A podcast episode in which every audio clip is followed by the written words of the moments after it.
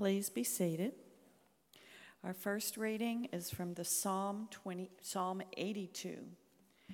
God has taken his place in the divine council. In the midst of the gods, he holds judgment. How long will you judge unjustly and show partiality to the wicked? Selah. Give justice to the weak and the orphan. Maintain the right of the lowly and the destitute. Rescue the weak and the needy. Deliver them from the hand of the wicked. They have neither knowledge nor understanding. They walk around in darkness. All the foundations of the earth are shaken. I say, You are God's, children of the Most High, all of you. Nevertheless, you shall die like mortals and fall like any prince. Rise up, O God, judge the earth, for all the nations belong to you. The word of the Lord.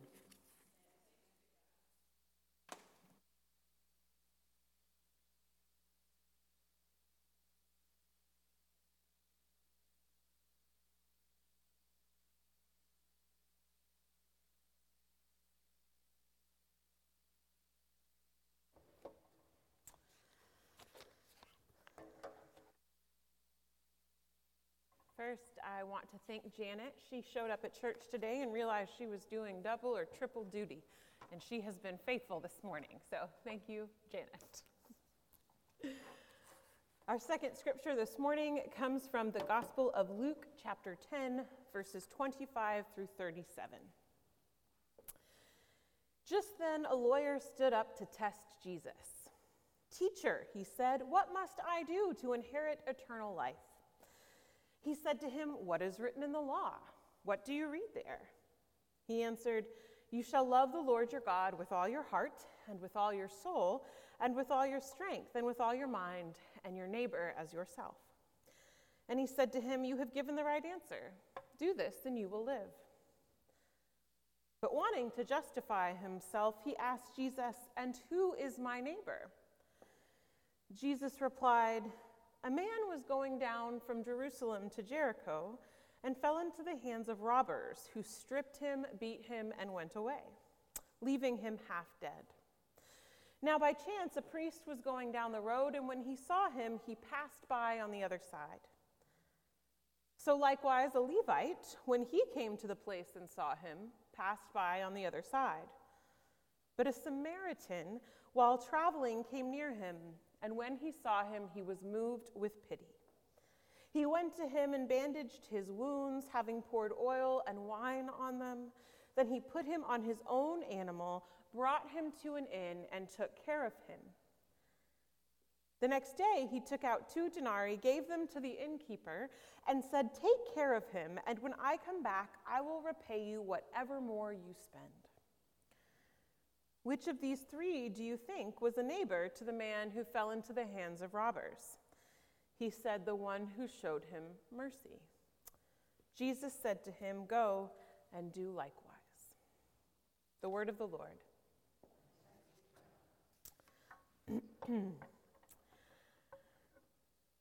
I sat at my desk in one of the larger classrooms at Vanderbilt Divinity School, and I was anxious it was the beginning of the second semester of my first year, and I was dreading my New Testament class.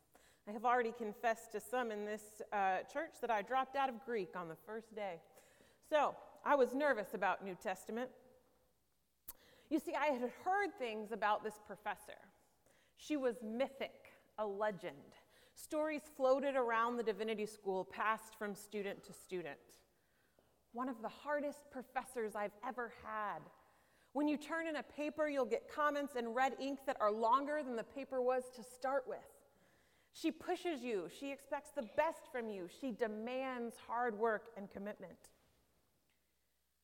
Her name is Dr. Amy Jill Levine. She is one of the best New Testament scholars in the country. She is a gifted researcher and writer, an incredible teacher, and a faithful Jew. And when she walks into a room, she commands the attention of every person gathered. She is all of five foot two, a petite woman, and she always wears fabulous heels. On that first day of class 10 years ago, she strode into the classroom in at least three inch shoes, walked to the front of the room, promptly kicked them off, and then, barefoot and poised as all get out, she began her lecture.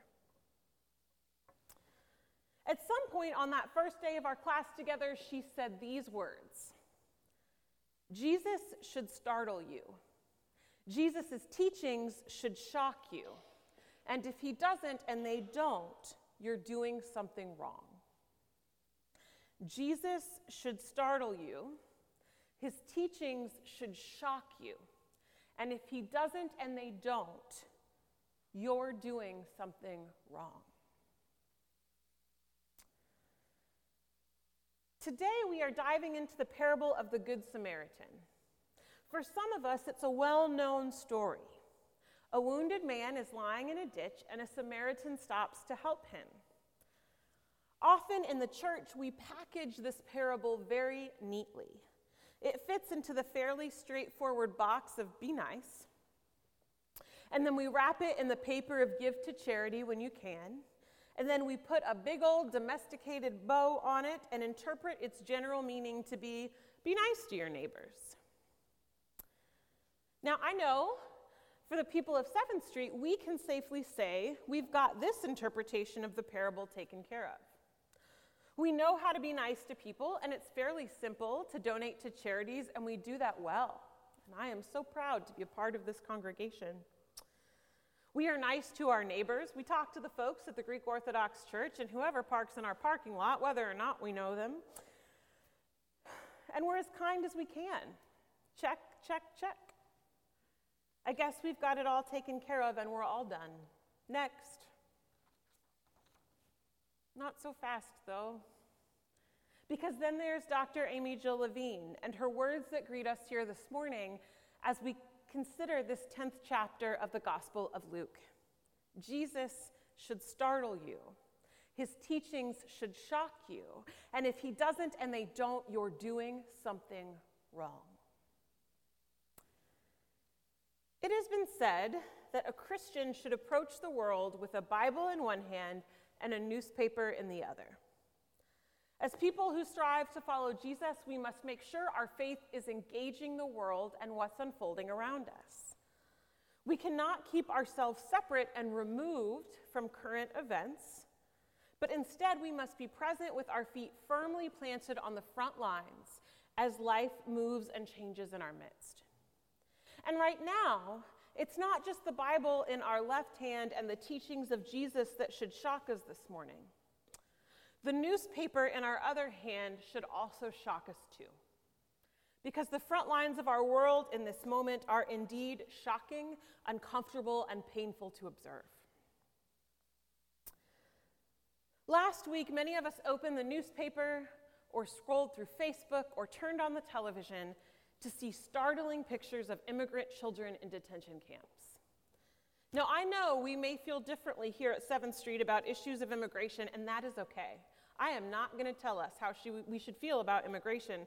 One of the beautiful things I actually love about this church and this tradition is that we get to believe whatever we want, and every week we show up together and we do church. We gather at the table, and I love it. But no matter where we are on the political spectrum, it never feels good to open your newspaper or turn on the television and see pictures of children behind fences, sleeping under aluminum blankets, living on mats or cots pushed edge to edge, crammed into spaces where no child should ever be asked to live. Let alone hundreds and hundreds, thousands and thousands of children, some separated from their parents through forced separation, and some of them dying while under our care. This is what the newspaper we hold in our hands is telling us right now. And if we are reading with a newspaper in one hand and a Bible in the other, then surely, surely the Bible must have something to say to this situation. Jesus should start, startle you, his teaching should shock you, and if he doesn't and they don't, you're doing something wrong. So let's look at again at our parable this morning the parable of the Good Samaritan. A man was going from Jerusalem to Jericho and fell into the hands of robbers who stripped him, beat him, and went away, leaving him half dead. The first man we meet in this parable, our victim of violence, is walking an incredibly dangerous path as he makes his way from Jerusalem to Jericho. Jesus' audience, those gathered around Jesus that morning as he shared this parable, they would have known that and they would have felt uncomfortable and uneasy as they waited for the rest of the story. It was a busy road, but the terrain was incredibly isolated, and there were lots of hiding places and escape routes for bandits or those seeking to do violence to hide, and no one could possibly pursue them after their crime. Attacks happened on this road every day, all of the time. You avoided the road to Jericho whenever you could. But for some reason, this man had to travel it. It is the way he must go to do what he needs to do. And Jesus' audience would have been alert and worried for him the minute Jesus started mentioning this road. They would have perked up and been uncomfortable as they listened. Now, by chance, a priest was going down that road, and when he saw him, he passed by on the other side.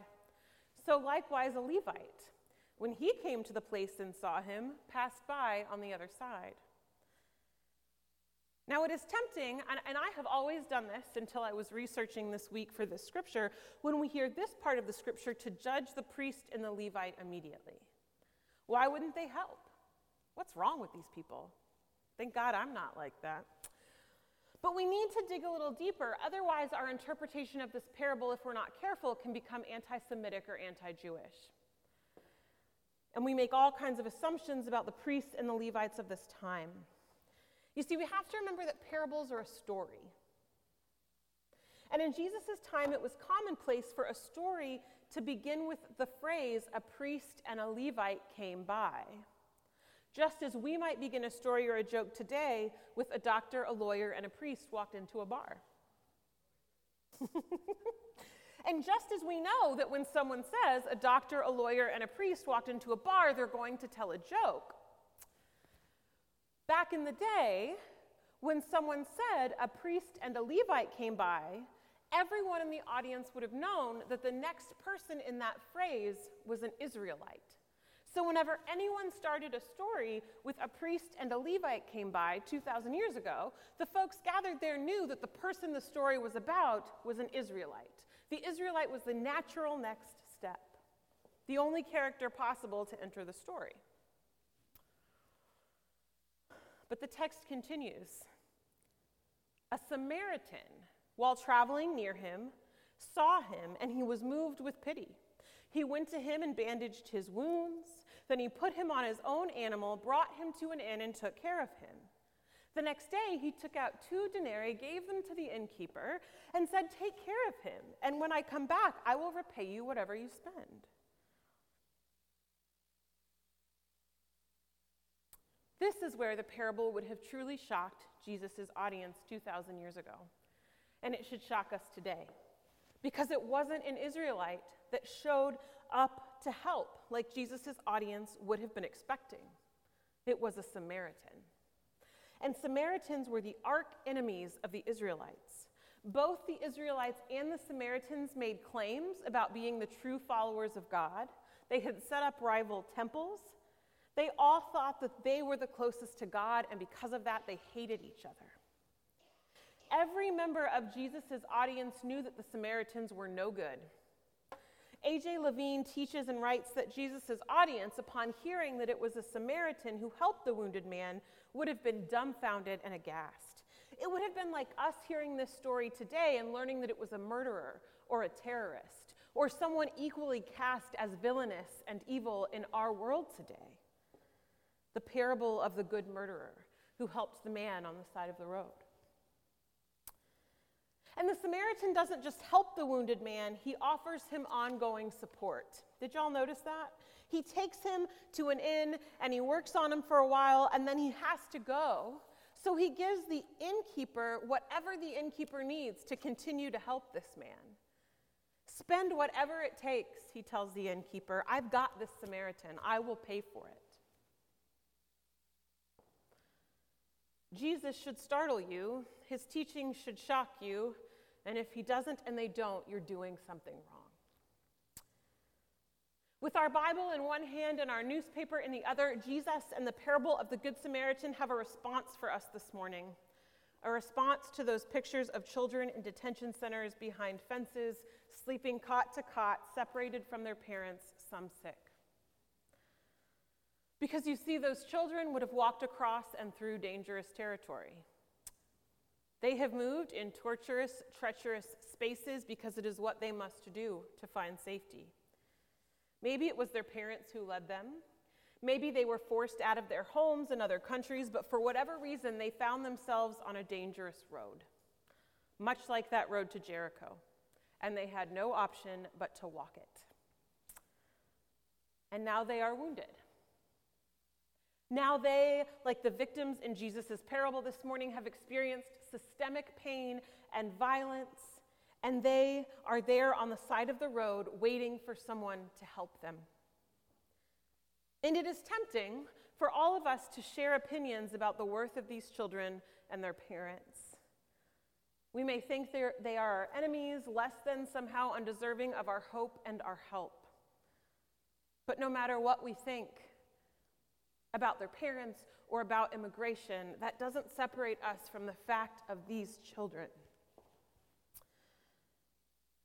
Jesus should startle you, his teaching should shock you, and if he doesn't and they don't, you're doing something wrong.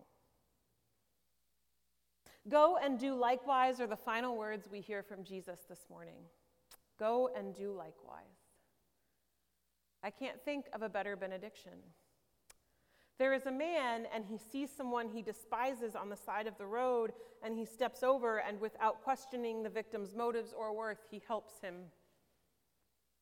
He helps him with his whole self, offering all of his resources for continual support of the one before him who is in need. And this morning we are commanded, told, no matter how uncomfortable it may be, to go and do likewise. We already do this in so many ways. And I know we can keep doing it 7th Street because I know us and I am proud to be a part of this congregation. So let us go and do likewise. Go and do likewise. Go and do likewise. May it be so. Amen.